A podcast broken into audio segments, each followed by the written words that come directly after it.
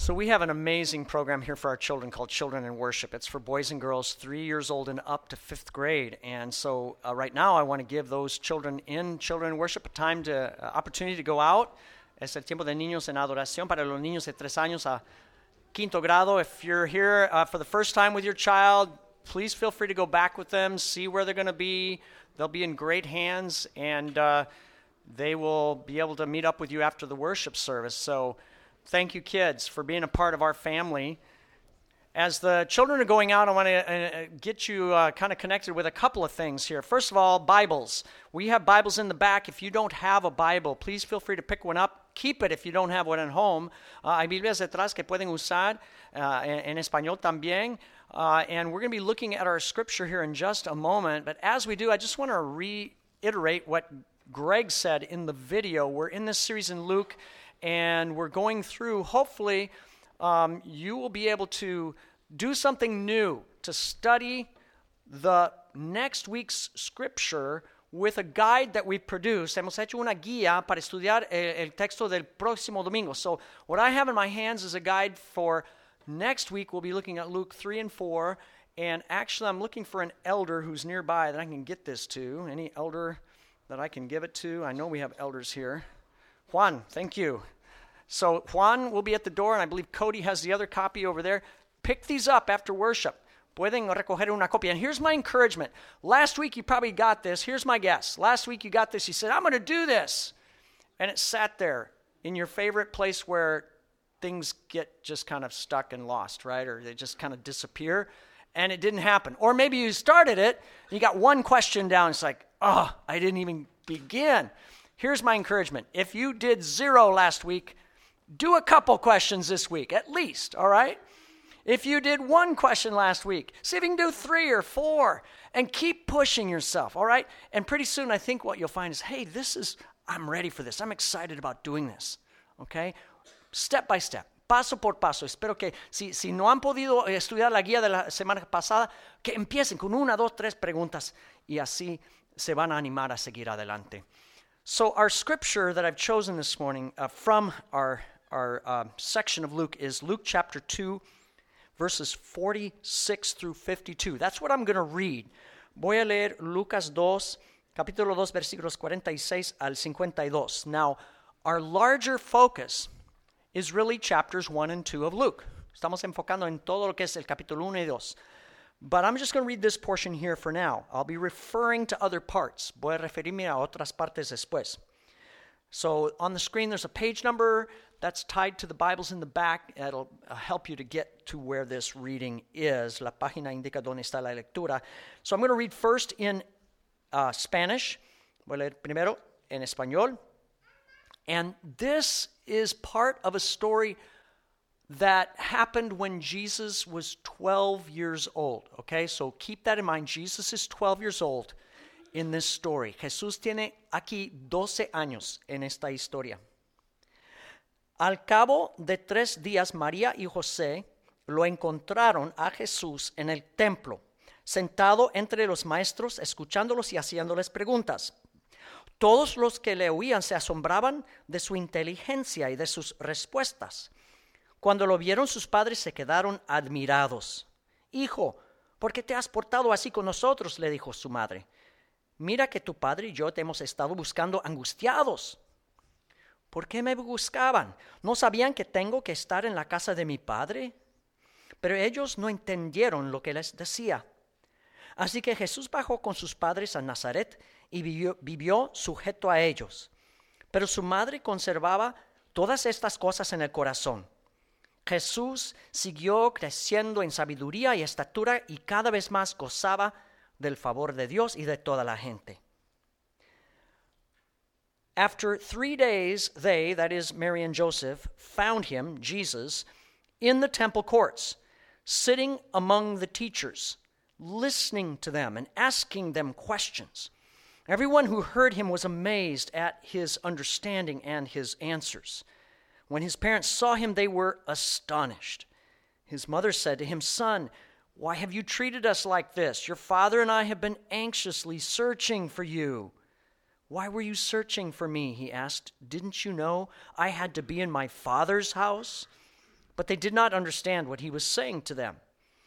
Then he went down to Nazareth with them and was obedient to them. But his mother treasured all these things in her heart. And Jesus grew in wisdom and stature and in favor with God and men. So, over the last few weeks, I've announced, I've talked about the theme that we've adopted as a church for 2020. And our theme for this year is keeping it real. El tema del año 2020 para la iglesia es seamos realistas. Now, as we're entering this year under that theme, I realize that this puts me in kind of a difficult spot because if, if we're going to do that, if we're going to live into that theme as a church of keeping it real, then that means I have to do the same. And it means that I can't really stand up here and kind of put on a, a facade or try to present to you an, an image of me that is not realistic. I have to work on that. No, no puedo presentar una fachada, una imagen de, de mi vida que es irrealista, no realista. Now, I'm going to be real. I'd really like to do that. I'd really like to not have to be real, uh, to not expose any warts or uh, you know faults or failures or weaknesses. No quisiera exponer mis fallas y debilidades. That would that would be just okay with me. But then I come to Luke chapter one and two, our reading today, and I realize that based on what I'm finding here in this text, in these first two chapters, I can't do that. I have to come clean in some respect after reading Luke chapters 1 and 2. The text will not give me another option. Tengo que confesar algunas cosas a raíz de estos dos capítulos. So, so here it goes. It's my first attempt. I'm going to confess something. I'm addicted to routine. Soy adicto a la rutina. I am a routineaholic. So un rutinólico. In fact, I'm so addicted to routine, I actually realized later I've already confessed to you that I'm addicted to routine. I think I did it in a message last year. So that's my problem. I must live my life according to my schedule. Quiero vivir según mi horario. If my timetable gets messed up, well, then I'm going to protest. I don't like that. No quiero que, que, que, que mi, mis, mis horarios cambien. And if my routine for the day gets wrecked, I'm a total wreck. Okay, I just I don't deal well with that. Si mi rutina está arruinada, yo estoy arruinado. And so I need my routine for sleep, for food, for work, for play, for all of that. Uh, with routine, I'm smooth. I'm confident. I'm in control. Estoy en control con la rutina. Without it, I think without routine, I'm awkward. I'm clumsy. That's what I notice the most. I just don't feel right. You know what I'm saying? Eh, me siento algo torpe, algo incómodo. Now, you can check out all of this stuff with my wife, okay?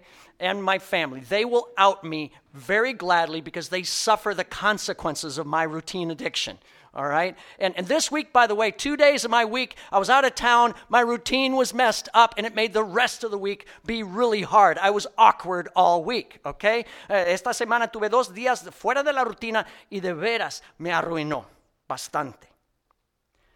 Now, I've just confessed that to you because in Luke chapters 1 and 2, I think we, we find something here that challenges me at least in my routine addiction. Hay algo aquí que me reta mi adicción a la rutina. What we find time and time again in Luke chapters 1 and 2 is we find God breaking in and upsetting the routines of ordinary people like you and me. Dios interrumpe las rutinas de las personas como tú y yo. It starts with a guy by the name of Zechariah, whom I can relate to quite a bit. He's a church guy. All right, Zechariah is just following his routine. He's in the temple, he's burning incense, he's, he's doing the God thing. Está Zacarías en el templo quemando incienso. And then the angel Gabriel steps in to tell him that he and his elderly wife Elizabeth are going to have a child, a boy, at an age when they should be expecting grandchildren. They should be grandparents. Un ángel Gabriel le dice que él y su esposa van a tener hijo cuando deben ser abuelos. And his response, how can I be sure of this? He says in chapter 1, verse 18. ¿Cómo podré estar seguro de esto?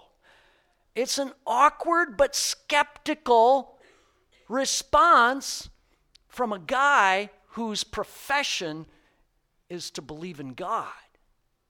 Es una respuesta algo incómoda y escéptica. Now, I can't blame Zechariah at this point all right? Because I've just pointed the finger at myself. In fact, I'm thinking about this. At my age, if an angel came to me this week and said, Hey, you and Mindy, guess what? Congratulations. I would not be in a good place, okay? I would be saying, Are you sure? How did that happen, right? Uh, no, I'm not up for that. No quisiera ser como él. And then we, we go down to chapter 1, verse 30 we find this same angel Gabriel, and he's appearing to this young virgin teenage girl named Mary in this little town called Nazareth, smaller than Tipton, smaller than Pixley. I mean, he's just going to this place. El ángel Gabriel le aparece a María, and, and the angel says, Do not be afraid, Mary. Why are angels always saying that? No temas, María, no tengas miedo. You have found favor with God. You will be with child and give birth to a son, and you will give him the name Jesus. Quedarás encinta y darás a luz un hijo y le pondrás por nombre Jesús. He will be great and will be called the Son of the Most High. Él será gran nombre y lo llamarán Hijo del Altísimo. In other words, you're going to have the Son of God. And the Lord will give him the throne of his father David. Dios el Señor le dará el trono de su padre David. That means you're going to have the Son of God, you're going to have the Messiah. And his reign will never end. His kingdom will never end, verse 33 says. Y su reinado no tendrá fin. And Mary, how does Mary respond? How will this be? Since I'm a virgin. ¿Cómo que esto ocurrirá que, puesto que soy virgen? It's an awkward question, right? Ugh.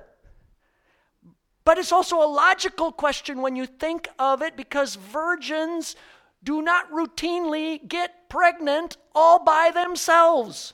Does not happen. Las vírgenes no quedan incintas por sí solas. So, what's going on here? God is breaking in.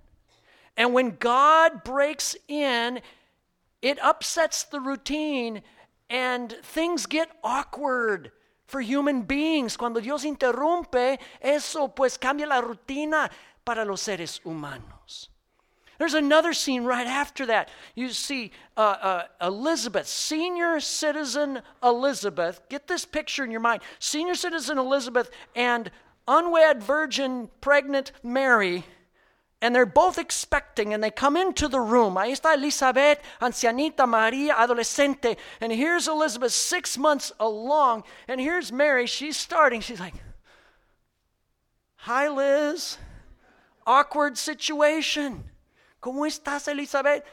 And when Mary says hi, the baby inside of Elizabeth goes bonkers, starts kicking up a storm. She probably has to sit down and, oh, oh my goodness, what's going on? Awkward, right? El bebé empieza a patear, es una situación algo incómoda. It's God breaking in. And then we come also at the end of chapter 2, the, the passage which I just read. We find this scene where Jesus' parents, Mary and Joseph, they've gone through the routine of Passover. María José al finales del capítulo 2 están en la Pascua. And they've gone to Jerusalem for the Passover feast, and now they're in the routine of coming back home from the Passover feast. Regresan a la casa, and Mary and Joseph get lost. Se pierden María y José. And the awkward thing about it is that Mary and Joseph actually think that Jesus is lost. But as they're in their routine, they get lost. And for three days, they are looking high and low for Jesus in every single place except the place where you would expect to find him Están buscando tres días a Jesús. Now it's interesting, Bible scholars say that for three days, Mary and Joseph think Jesus is lost.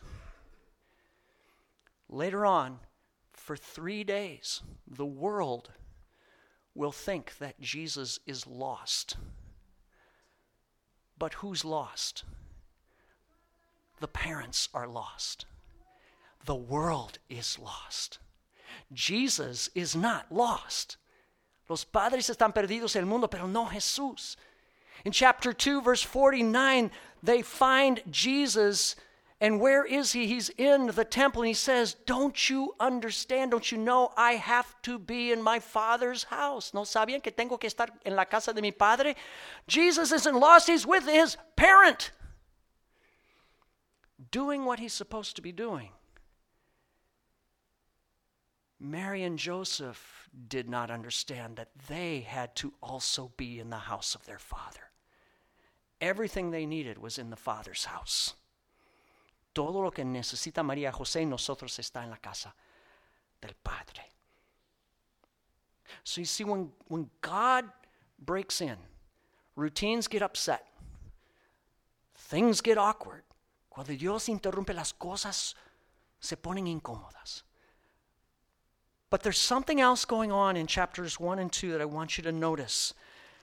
Not only are we seeing here people responding with awkwardness, we also see people responding with faith. Responden la gente no solo con, con, con la incomodidad, sino con la fe. It starts with Mary, of course, in chapter 1, verse 38. And she says simply after the angel's announcement, I am the Lord's servant. May it be to me as, as he has said. May it be to me as you have said. May your word be fulfilled. Soy sierva del Señor, dice uh, María, que Él haga conmigo según me has dicho. That's faith. Elizabeth demonstrates faith when she sees Mary come through the door. Even though it's awkward, she says, Blessed are you among women, and blessed is the child you're going to bear. Bendita María, dice Elizabeth, bendita tú entre mujeres y bendito el niño que darás a luz. Chapter 1, verse 42. And then in chapter 1, verse 46, we find this great song of Mary. 146, Maria canta, she says, My soul glorifies the Lord. My, my spirit rejoices in God, my Savior. He's been mindful of me, and all generations are going to call me blessed. Mi alma glorifica al Señor, y mi espíritu se regocija en Dios, mi Salvador, dice María. And then you've got Zechariah as well. Now, there's something about Zechariah that's interesting. He went through a clumsy time too, right? Zacarías también pasó algo un, un poco incómodo. The neighbors actually tried to take his place and name his child for him. Los vecinos querían nombrar a su hijo. His name should be Zechariah. Su nombre debe ser Zacarías. And Zechariah, who can't talk, has to shut them up by writing down his name is John. Zacarías tiene que callarlos, él es mudo y escribe su nombre es Juan. And when Zechariah writes down his name is John, what happens? His mouth is opened. And in chapter 1, verse 68, he sings out praise to God. He responds in faith. 168. He says, Praised be to the Lord, the God of Israel, because he's come and redeemed his people. He's raised up a horn of salvation for us. Bendito sea el Señor Dios Israel, ha redimido a su pueblo, nos envió un poderoso Salvador. He's not talking about his son John, he's talking about the one that John is going to point to. He's talking about Jesus. That's the salvation and Zechariah is able to see that by faith. Zacarías lo ve por fe.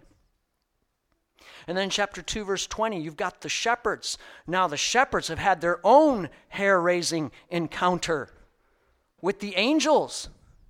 I mean, they're just doing their job out there on the hills, and suddenly the sky lights up. Awkward, a little bit hard to handle. And yet they go to Bethlehem to see this thing. Los pastores ven a los ángeles iluminando el cielo y van a Belén. And chapter 2, verse 20 says, Then the shepherds returned from that glorifying and praising God for all the things they had heard and seen, which were just as they had been told. Los pastores regresaron glorificando y alabando a Dios por lo que habían visto y oído, pues todo sucedió tal como se les había dicho. We're not done. Because chapter 2, verse 26, we find this old man, Simeon, who's been hanging around the temple for years because the Holy Spirit's told him he's not going to die before he sees the anointed one, the chosen one, the Messiah. Simeón está en el templo durante años. El Espíritu le ha dicho que no va a morir sin antes ver a Mesías. And he sees this couple come in and he sees the baby, and instantly he knows that this is the fulfillment. He grabs the baby Jesus in his arms. Y él agarra al Señor Jesús en sus brazos. And in chapter 229, he says, Sovereign Lord, as you promised, you now dismiss your servant in peace. Según tu palabra, soberano Señor, ya puedes despedir a tu siervo en paz. I've seen it. I can die now, happy. For my eyes have seen your salvation han visto mis ojos tu salvación. This is a light for the Gentiles, for all the non Jewish nations, and this is glory for your people Israel. Es una luz que ilumina las naciones, gloria de tu pueblo Israel. And then after him, in similar fashion, there's the elderly Anna 84 years old, widow. She's been fasting and praying in the temple. She sees what's going on. She joins in the party and she blesses Mary, Joseph, and the baby Jesus. Después Ana, 84 años de edad, ve al mismo y ella bendice a María José y Jesús. So, what's going on here? What's going on? ¿Qué pasa aquí? I think Luke's trying to tell us something really important here. Lucas nos está diciendo algo importante. And, and it, it's this this is what I'm seeing. The coming of Jesus into our world is an awkward but necessary interruption in the troubled course of human history. La venida de Jesús es incómoda pero necesaria en los eventos humanos. Why is the coming of Jesus awkward but necessary. It's necessary because you see, our routine needs to be messed up. La rutina necesita ser quebrada. The routine of sin, the routine of injustice, the routine of hatred, the routine of war, the routine of disease, the routine of, of separation, the list goes on and on. That's the routine of this world. La rutina del pecado, el quebranto, el sufrimiento, la injusticia. That routine needs to be broken because the routine is broken. La rutina hay que quebrarla porque es quebrada. And so, what is God going to do? God's going to break in to fix the broken routine.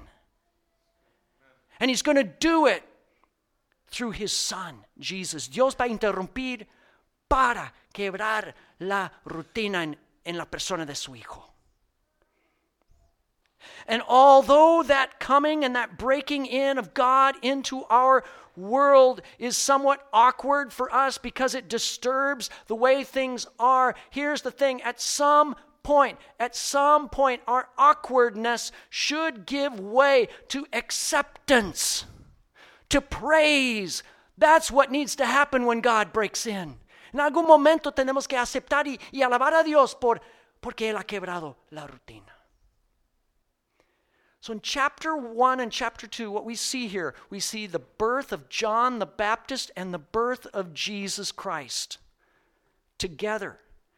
The birth of John and the birth of Jesus spell the beginning of the end of sin as normal on our planet. El nacimiento de Juan y Jesús son el comienzo del fin del pecado como normal en este planeta. John comes to prepare the way. Juan prepara el camino. And the way is Jesus. Jesús es el camino. And if we were to kind of summarize all this going on in chapter 1 and 2, I think a good summary might be the word of the angel to the shepherds in chapter 2, verses 10 and 11. La palabra del ángel a los pastores es un buen resumen. He says again that word, don't be afraid. No tengan miedo. I bring you good news of great joy that will be for all the people. In Luke, we're going to see he is very, very insistent. The gospel is for everyone. Les traigo buenas noticias que serán motivo de alegría para todo el pueblo. Today, in the town of David, today, in this time, in this world, God has broken in. Hoy les ha nacido en la ciudad de David, en este mundo, un Salvador. Today, in the town of David, a Savior has been born to you. He is Christ the Lord. Hoy les ha nacido un Salvador que es Cristo, el Señor. God's broken in through Jesus. Who is Jesus? He's the Savior. He's the Messiah. He's the Lord. Dios ha interrumpido en Jesús, el Salvador, Mesías y Señor. Now the question is this How will we respond to God breaking in? ¿Cómo vamos a responder? Will we respond and become annoyed and unbelieving? Or will we respond with faith and praise? ¿Vamos a responder con fe y alabanza o vamos a estar incrédulos? If you're looking for God today, if you are looking for Jesus, I want to share something with you. Jesus is not lost. Si buscas a Jesús, no está perdido. But perhaps you are. Perhaps you're anxiously searching for something, anxiously searching for God, anxiously searching for Jesus. But Jesus is not lost. He's right where he needs to be. He's in his Father's house. Jesús está en la casa de su padre, and the story tells us that Jesus came from his father's house into our house. Él vino a nuestra casa. And he came to live among us. In fact, it says he grew in wisdom and stature, in favor with God and with people. Jesús creció en sabiduría, estatura, favor con Dios y con la gente. He was among us. He grew up among us, lived among us, in our house and he died among us. Él murió entre nosotros. And he rose among us from the dead. Resucitó de los muertos. Why? To break the routine of sin and hell and Satan and death, to break the routine of all of our enemies that have oppressed us from time immemorial. Él quebró la rutina del pecado y la muerte y de Satanás. And so Here's the thing Jesus wants to find you and take you out of the ordinary into something extraordinary. I want to tell you a story about someone that I heard about recently, someone very ordinary. Tengo la historia de alguien ordinario. Her name is Jess. Jess Lester, ordinary young girl, 21 years old, tiene 21 años. She lives in Great Britain. A lot of people do. Vive en la Gran Bretaña. She's British.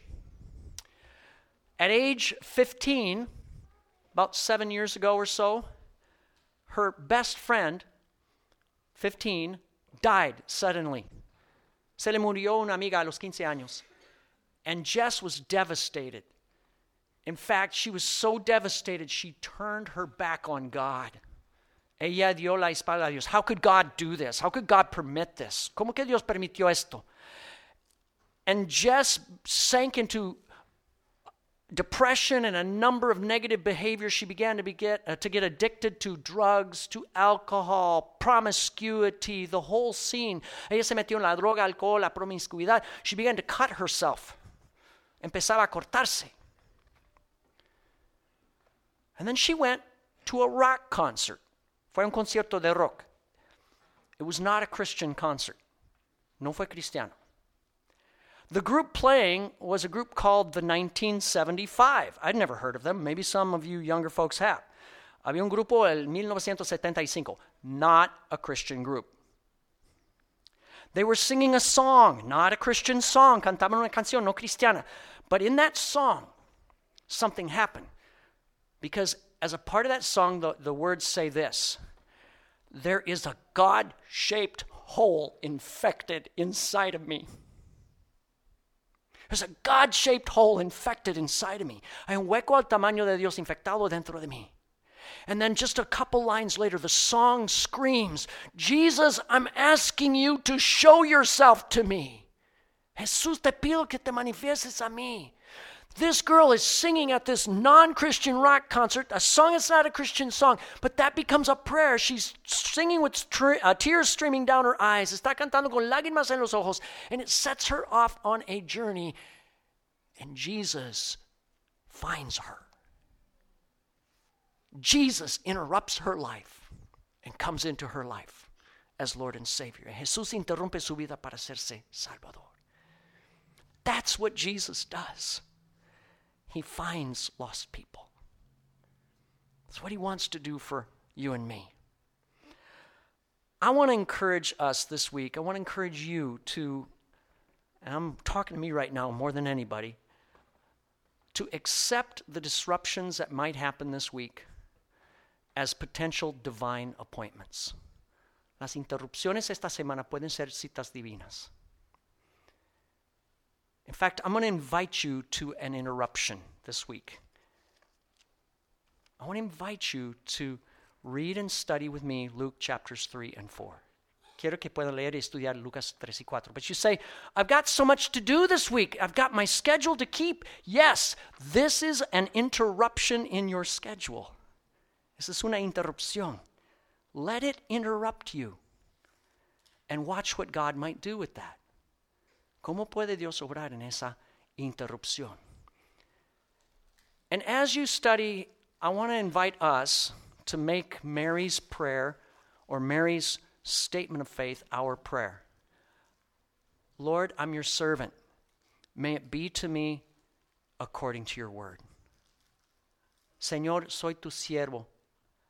Que tú hagas conmigo según tu palabra. Que esa sea nuestra oración. So, I hesitate to say this because I'm not sure what's going to come my way this week, but let's embrace the awkwardness this week. Vamos a abrazar la incomodidad. And in doing so, let's embrace, encounter, believe, and praise Jesus. Vamos a abrazar y alabar y creer en Jesús. Let's pray together. Vamos a orar.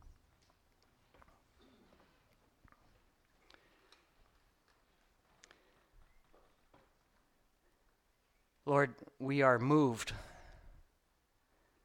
by the power of just two chapters of Luke. And yet, those two chapters set the stage for something so important.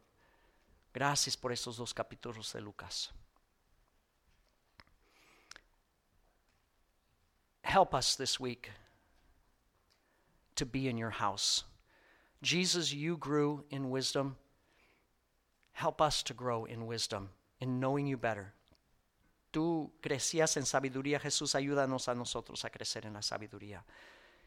And I want to pray for anybody within the sound of my voice who is maybe going through what Jess is going through in, in different circumstances but similar issues, crying out, saying, Jesus, I'm asking you to show yourself to me. Would you show yourself to them? Para esas personas que están clamando, Jesús, manifiéstate, que te manifiestes a ellos, Señor.